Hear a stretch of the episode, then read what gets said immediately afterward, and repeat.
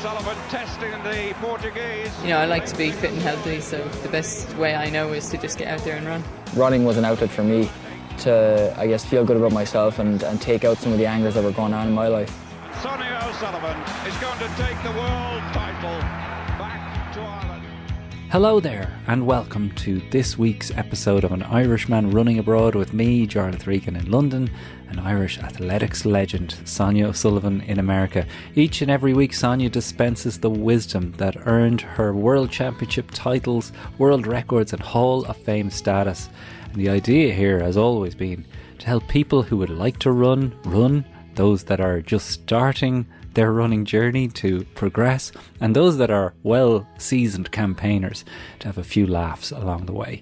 You can join our online running club at strava.com/clubs/Irishman Running Abroad if you'd like to join the community.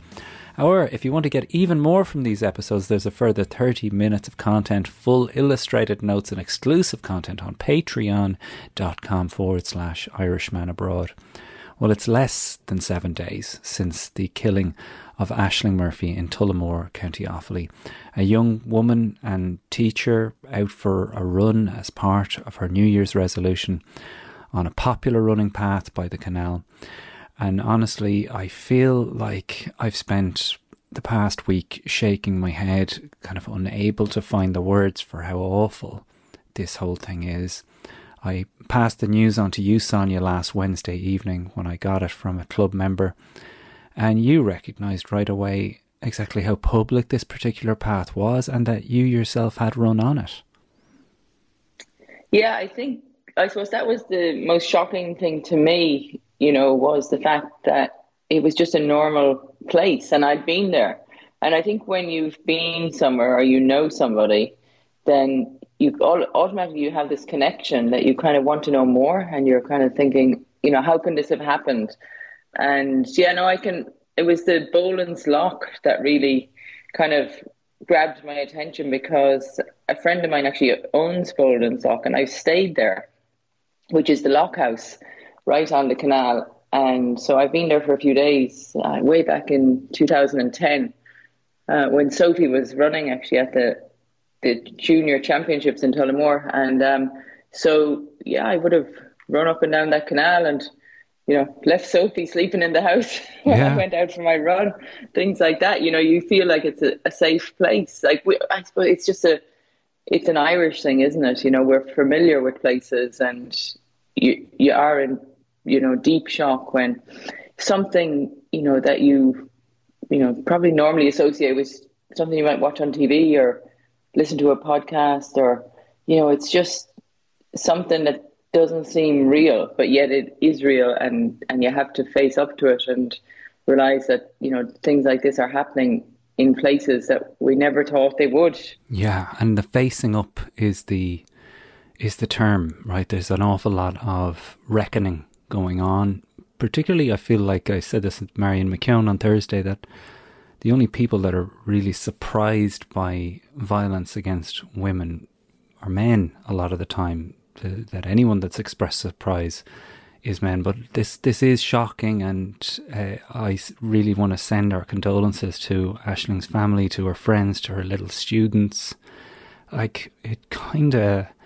I went to the vigil in London here, and, you know, there's a palpable loss of words, and sometimes in these moments the people who care so much about it kind of get angry in all directions. We of course had done an episode specifically about women's safety when running directly after the tragic killing of Sarah Everard here in London, and you had explained to me at that time that you were maybe a little cocooned from the fear that most women have when out and about or running. Yeah, I suppose I've always been like that, where you just feel like you're, I don't know what the word is, but you just feel like stronger when you're running. You feel bigger, you feel taller, you feel more powerful. And I mean, I always feel like that way, even though I'm running really slow these days. I wouldn't be able to run away from much. But you still feel that's your power and that's your strength. And So when something like this happens, I think the reason you have such a emotional reaction, like you experienced in London at the Irish Centre, and you know, I've seen it throughout the country. I've seen it with, you know, my own club in Cobh. You know, everybody wants to reach out. Everybody wants to help, to support, because they feel like, you know, it could have been any one of them, because it's such a, you know, unpredicted, unprovoked thing that happened, that you kind of feel like this could have been anywhere. It could have been anyone. Including you. Like, that was the thing that you said to me, was like, you never thought that this could happen in public on a road that you've run, because as you say, it's so somewhere else. But that thought did occur to you of, how have I put myself at risk at times and not even realised it? Yeah, well, I mean, I'm sure I have plenty of times down through the years run in, you know, a lot less safe places. But, you know, at times when, you know, the run was more important than anything else, that I didn't even think about it.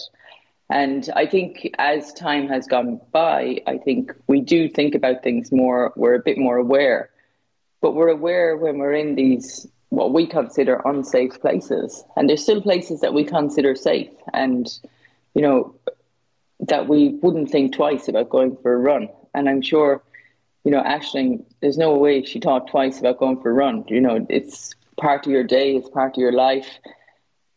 And, you know, the worst case scenario is something that you just don't think about. But now I think we've all been reminded of it, so that when you are out there on your run, and I do run a lot by myself, and in, you know, strange places and places that, you know, I've never been before, so I don't know if it's a safe place or not. But, you know, I mean, I suppose last week when I was out running, you're more aware of the people that you meet along the way. And I think one thing that I noticed last week, particularly, you know, even Wednesday, probably before you even told me, I was out for a run close by here. It was a single track zigzag loop, and I bumped into a lot of, there was a few mountain bikers out there, there's a few people out there, everybody was really friendly, and I don't know, they just seemed like they were all happy to be out there. And, you know, I was out there running by myself. You know, you're out there in your singlet and shorts, not wearing very much. And, you know, I come up the top of this mountain over some rocks, and there's a fella up there on a mountain bike, and he goes, you are very fit, you know, because I was able to run up this mountain. And, you know, it's just this kind of friendly greeting, and you don't think twice about it. And you just feel that most people out there are encouraging, they're friendly, and they're as happy to be out there as you are. It's just you get these randoms every now and then that, you know, they're just not happy with people out enjoying their life. Yeah, I mean, Cahal Dennehy, friend of the show, who obviously was on talking about his trip to Kenya recently, tweeted this statistics from Runners World magazine about how common harassment is for women. Have you yourself been catcalled or experienced any kind of harassment over the years? I think not any time recently, no. I mean, I really can't remember any time, really. Not when I've been by myself.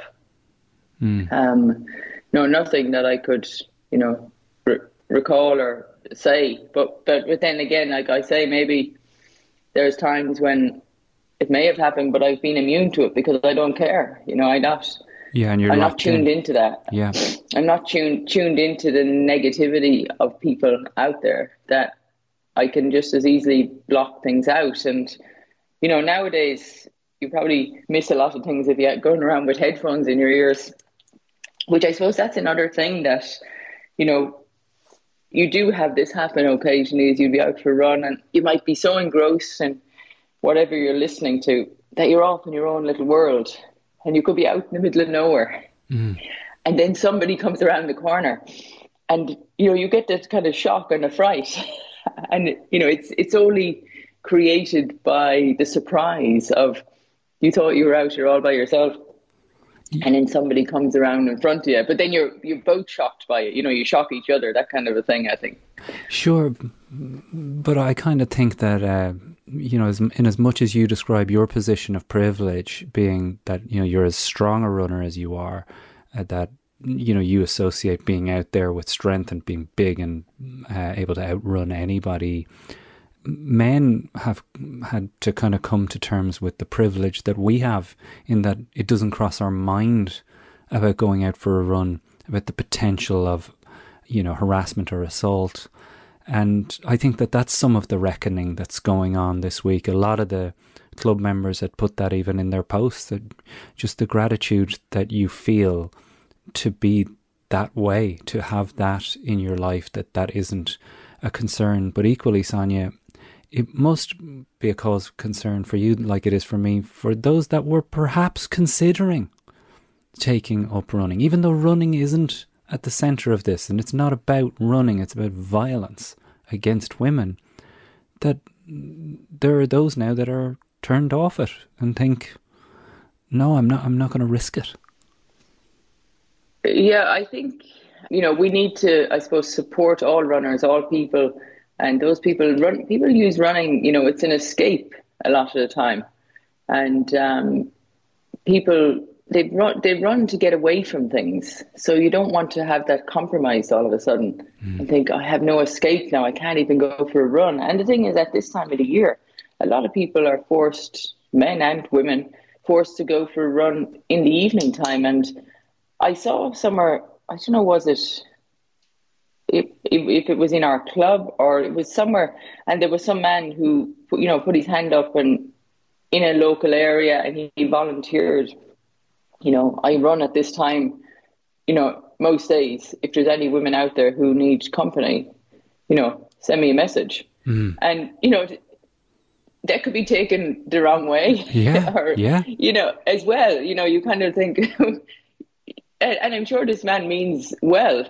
but you can imagine there's people out there saying, but sure, I don't even know him.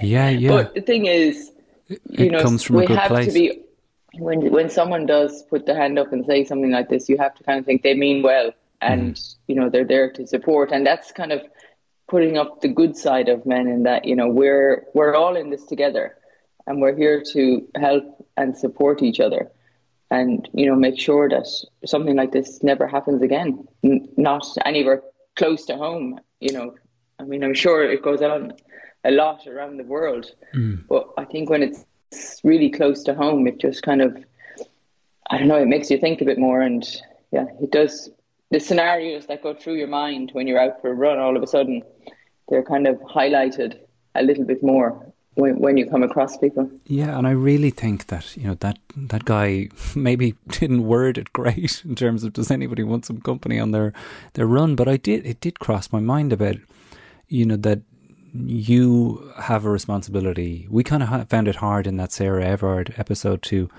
kind of examine, well, what can men do as runners to make women feel safer as runners?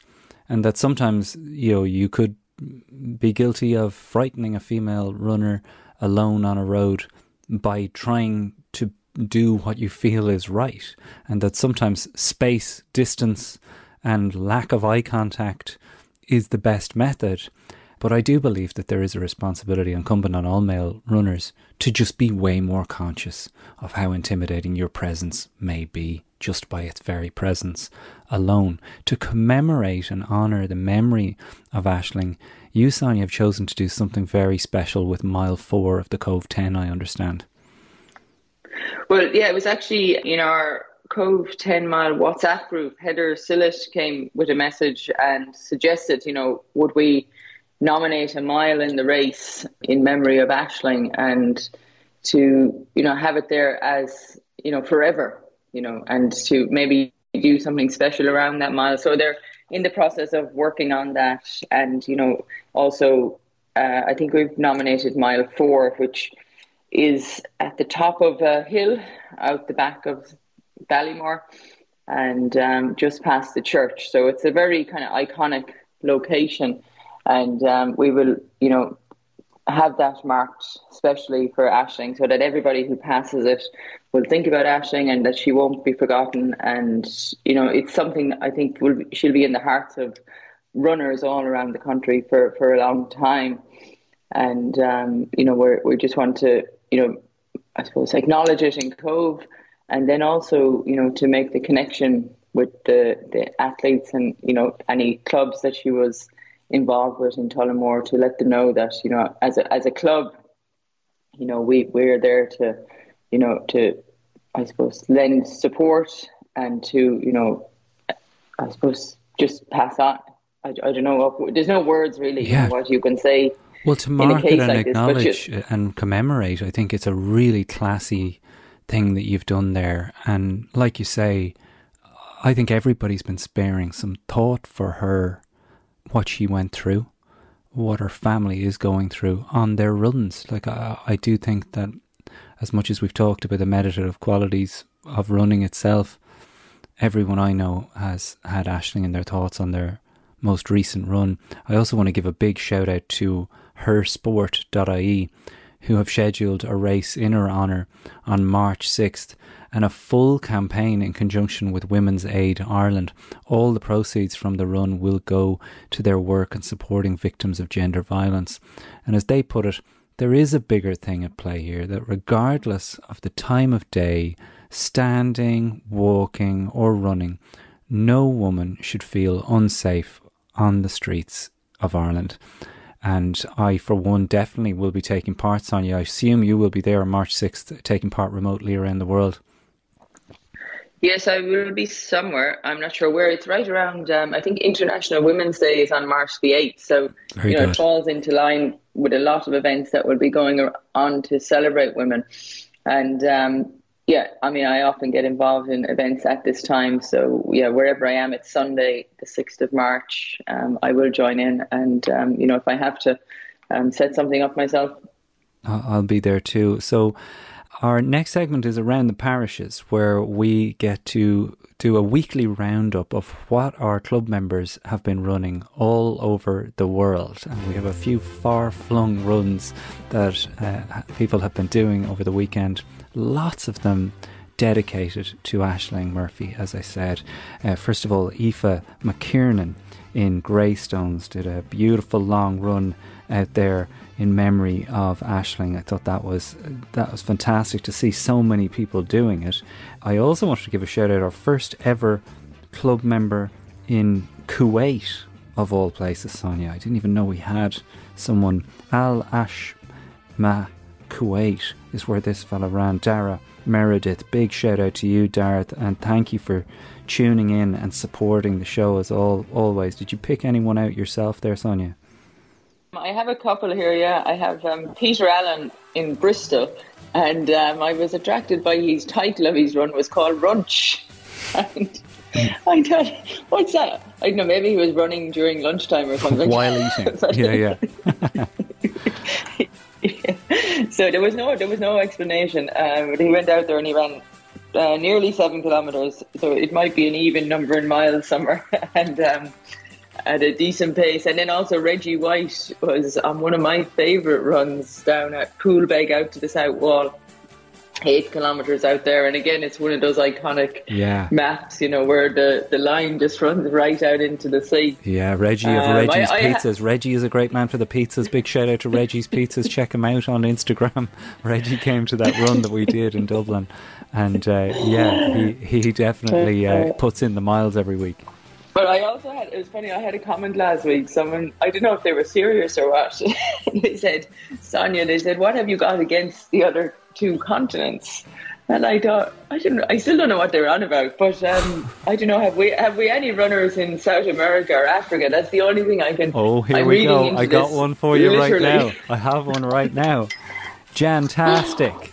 I don't know if you're aware of the Jantastic voyage that's taken place, but Jantastic is heading out to Kenya to train out there, and she logged her first run in Marakwet in Kenya, 4:20 p.m. the other day.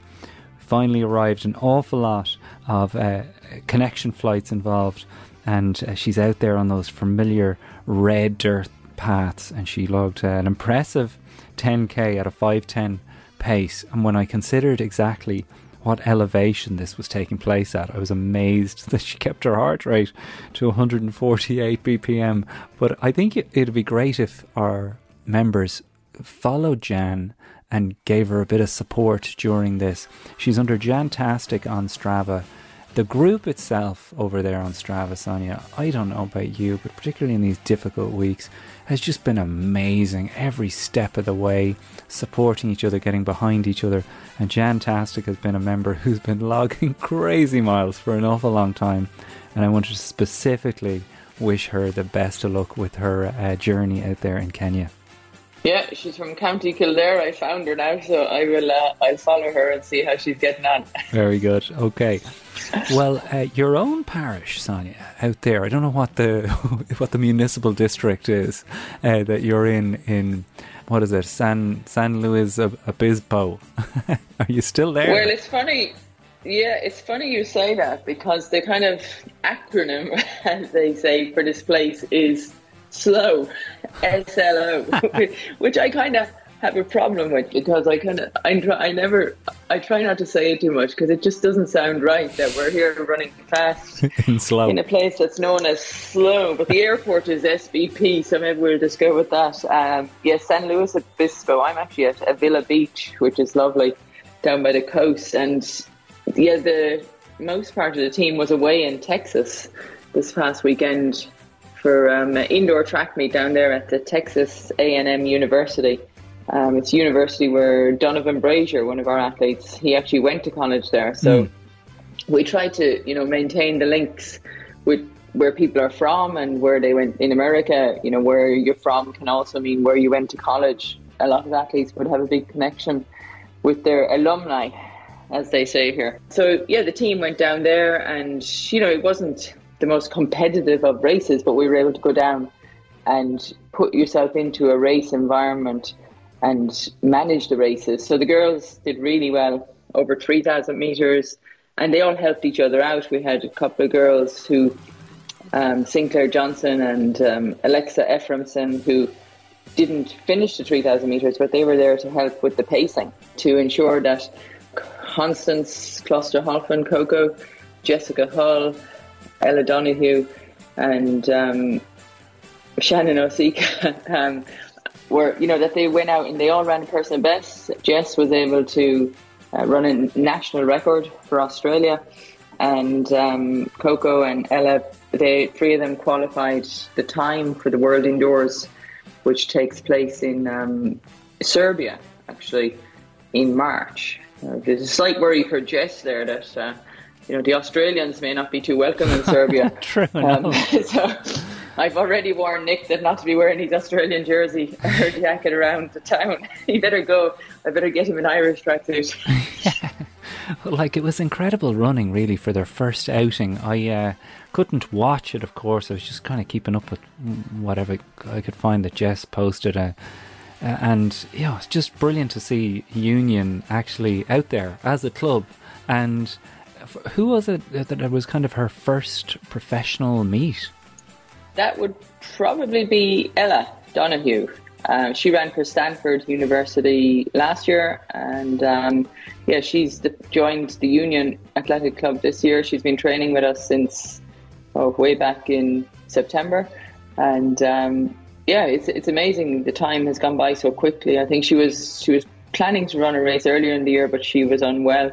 So, to get out there, run her first indoor race, run a personal best by, I think, a good 6 seconds, and to run a time that gets her to qualifying time for the World Indoors, which means now she still has to go to the US trials, because here, it's first two across the line, but at least she's got the knowledge that she's got the time. So if she finishes in top two, then she will automatically get to go. Now, one thing I did notice, and people will already know that I don't know what you'd say. I remember a comedian friend of mine used to say that Dorina Allen is a real whore for the butter.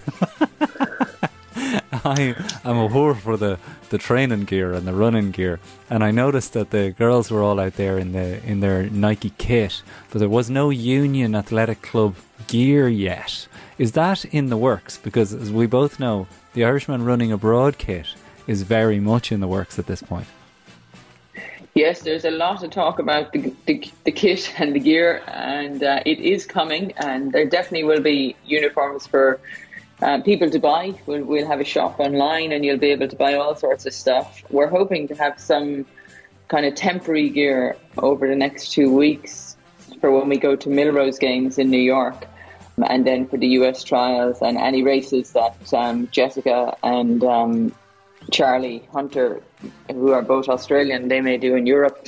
So yeah, we'll be going out there with some little symbol over the coming weeks. Very good. And then eventually, yeah, it'll be in the works for everybody to get on board and get some gear and support us. Yeah, and in the meantime, as I said, our Irishman Running Abroad singlet is in development at the moment. Sonia and I are with a pencil behind our ear working away on different drafts, and it's really coming together. Definitely got our biggest step in the right direction today, and the hope is to be able to debut the 2022 Irishman Running Abroad singlet at the attempt to break 20 on February 26th in Lee Valley Velo Park, where it's all booked in. You can join me as I attempt to break 20 by going to runthrough.co.uk, and it's in their events page, Lee Valley Velo Park, February 26th, which is now 5 weeks, 4 days, 17 hours and 21 minutes away. No pressure, Jar. Last week, we just get a little chat about this because last week was a big week in this journey, this 8-week challenge that I've set myself and Sonia has set me to run under 20 minutes for 5k. And it was a big week in so many ways because I guess we're second week into it. You're settling into the idea that, right, here's what we're doing, here's how we're doing it. You upped the ante a little bit, and so did I. In terms of what you asked me to do, for the people that are on board and trying to do it themselves, what was underpinning the plan that you gave me for last week? So the theory was to do, like, when you do interval work, you can often, you know, think you're going along fine when you're running fast times over short distance. But as soon as you start to get up there running kilometers at the pace that you're going, you know, you're putting yourself out there for a longer amount of time. Mm. So it's just to get used to running fast for a longer period of time. So for at least 3 minutes. So you're out there running for around 4 minutes, I think, for the 1 kilometer efforts. Now, you had some issue with your watch, did you? No. Last week. You say that. But so basically we did the track session on Tuesday. I thought that went really well, even though it was absolutely milling rain. Like, it was as poor conditions as you could ask for. It was the way I described it was the most west of Ireland day that England has ever seen. And that was, you know, pretty standard kind of interval session, right? And the thing that you're talking about is the Saturday, where, or was it Friday, where you asked me to go down and do kind of 10 minutes at threshold pace.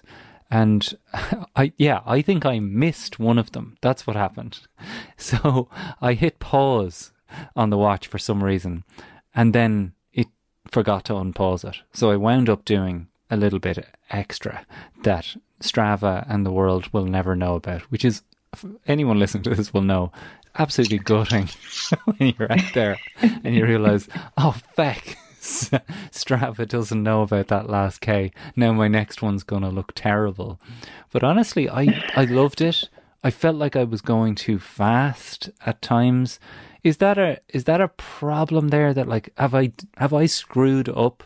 If you say to me, run at threshold pace for 10 minutes, and then after 4 minutes I realise I'm running way faster than threshold pace, is that a screw up?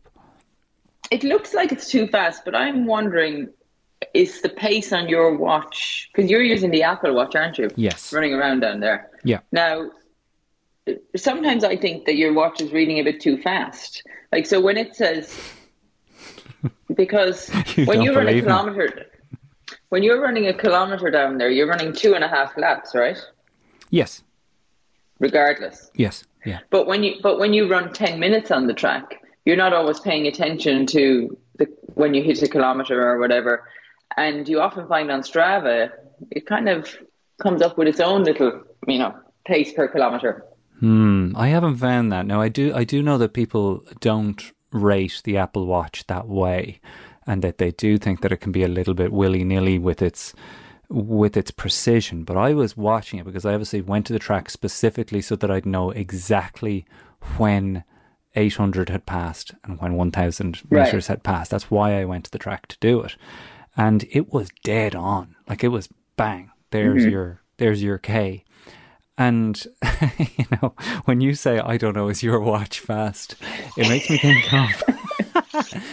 think of, Tina, because I said to Tina last week that to mark the kidney anniversary, I'm going to get these super shoes, get my Vaporflies for the first time. And I'll order them and have them done up. Now, listen to this story, Sonia. I said to her, I'm going to have them done up, and you know, you can put your little name or number along the side of the shoe. I said I was going to get 19.59.99 written on the inside of the shoe so that I could, you know, that's the barrier. Anything below that, we've done it.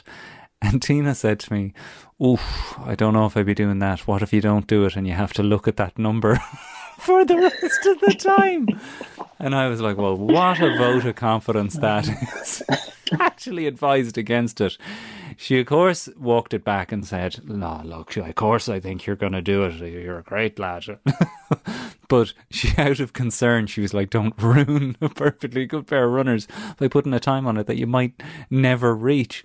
I don't know if this whole project of breaking 20 is proving how mentally stable you need to be a runner. But I'm definitely finding, Sonia, that a lot of what you have me doing and having a target on the horizon like that is teaching me is you need to be able to picture this happening. And I felt like on week one, I could not picture this happening. That is like, this is never going to happen. But I plowed on nonetheless. Like you said, running for the extended period of time at the required speed definitely made me believe, oh, potentially this could happen. How much of it, am I right here? How much of it is going to come down to you believing more than anything? Oh, you have to believe, you know, that what you're trying to do is possible. So that every time, and you don't think about this every day, you don't think about this on every run that you go on, but when you get to do those specific sessions, then you can really zone in on it and you try and break it down and realize that, yeah, I can go at this pace. I can go at this pace, you know, for a fraction of the race, and then I can repeat it and I can repeat it again. And that's the thing, is you have to keep practicing, you know, the pace that you're going to eventually be running at. Not all the time, but sometimes. And then you do all the other training around it that kind of builds up your endurance. And so, you know, you can go fast enough. But then you have to have the endurance and the aerobic capacity behind you to be able to go that fast for 5 kilometers in a row with no stops. So it's kind of a contradictory thing in that you kind of think that you would have to practice the whole thing before you go and do it. But you really don't. You just need to have enough running done, at the required pace, and then to have the belief that you can put it all together and do it on the day. Yeah. And wear the fast shoes. Well, after the break... for an extra bonus. Yeah, for after the break, we are going to delve a little bit more into, like Sonia says, the extra work around this. Now, I know that last week's episode was all about speed, but I think that talking about change is probably what we need to talk about here, because my concern, and a lot of people's concern when attempting to run faster than they normally run, is making those changes and making too much of a change too quickly. After the break, Sonia is going to hopefully talk to us a little bit about how to read the change, dial it back or push it forward, how to know what your body is telling you, and what your times more specifically are telling you. I also have some questions on drills, specifically speed drills, drills that can help you just get those hips a little bit stronger, get the glutes a little bit stronger. And some of these wacky drills that you see on Instagram, if you have the same algorithm as me, Instagram throws up a few really wild drills. I wanted to get Sonia's opinion on what these Instagram experts have to say and whether we should believe them at all. That's all to come after the break on patreon.com/Irishman Abroad. Become a supporter of our show, receive illustrated notes from every episode, and of course 30 minutes of extra exclusive Patreon content every single week. Brian Connolly's on sound, Tina and Mikey make it all possible. And I should say, Sonia, we will talk about what Dr. Allen said about switching to a plant-based diet on Sunday. I'd love to get your thoughts on that too. One of the keys to like maintaining your brain mass is pushing past that comfortable zone physically, you know, exercise-wise.